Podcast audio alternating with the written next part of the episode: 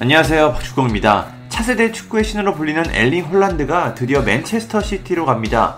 지금까지 다양한 이적설들이 있었지만 오늘 다수 언론들이 일제히 홀란드의 맨시티 이적 소식을 보도했습니다. 맨시티 구단에서 official 발표가 나온 건 아니지만 지금 상황을 보면 시간 문제로 보입니다. 홀란드가 프리미어리그에서 어떤 모습을 보여줄 수 있을까요? 영국 언론 The Athletic은 홀란드의 다음 목적지에 대한 발표가 임박했다. 독일 소식통은 본지에 도르트문트 공격수 홀란드가 맨시티로 이적하는 계약이 완료됐다고 말했다. 그리고 이번 주 발표될 것이다. 맨시티와 홀란드의 개인 조건은 지난달 이적을 승인받은 후 합의됐다고 보도했습니다. 영국 언론 Sky Sports도 비슷한 내용을 전했습니다. 이 매체는 홀란드가 도르트문트를 떠나 맨시티 이적이 임박했다. 홀란드는 도르트문트에서 이번 시즌이 끝난 후 팀을 떠나겠다는 뜻을 밝혔다. 맨시티와 도르트문트 관계자는 지난주에 만났고 맨시티는 7,500만 유로, 약 1,010억 원의 buyout 조항을 발동할 준비를 했다고 보도했습니다. 이외에도 다수 매체들이 홀란드의 맨시티 이적 내용을 전하고 있습니다. 홀란드가 맨시티 유니폼을 입는 건 거의 확실해 보입니다. 홀란드는 사실 말이 필요 없는 특급 공격수입니다.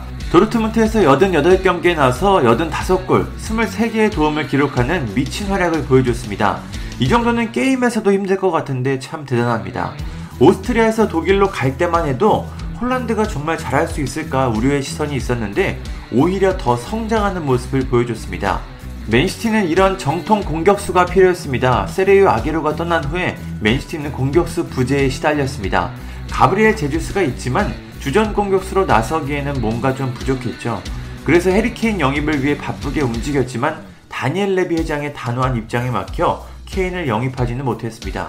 결국 맨시티는 케인보다 어리고 성장 가능성이 풍부한 홀란드에게 과감한 투자를 결정했습니다.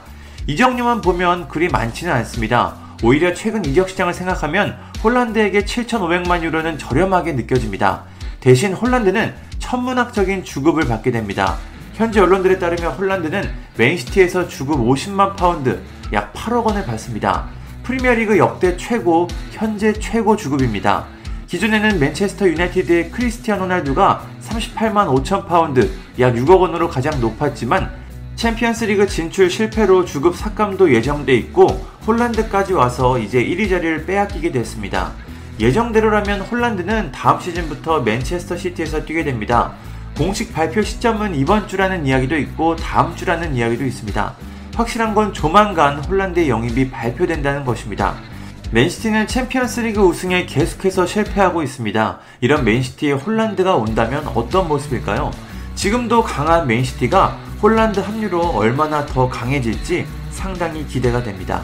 감사합니다. 구독과 좋아요는 저에게 큰 힘이 됩니다. 감사합니다.